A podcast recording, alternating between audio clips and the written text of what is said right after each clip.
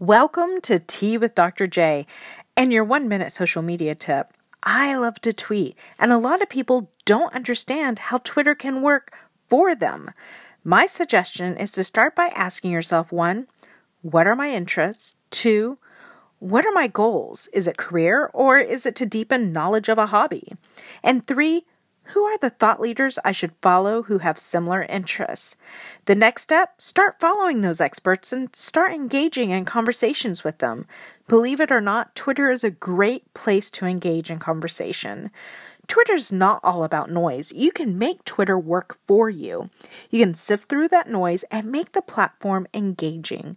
Why not start out with sharing articles, become a curator of knowledge for your interests. Then start commenting on the story, share your expertise, or engage with a thought leader about what they may have shared. Be fearless, be respectful, and be civil, and most of all, have fun.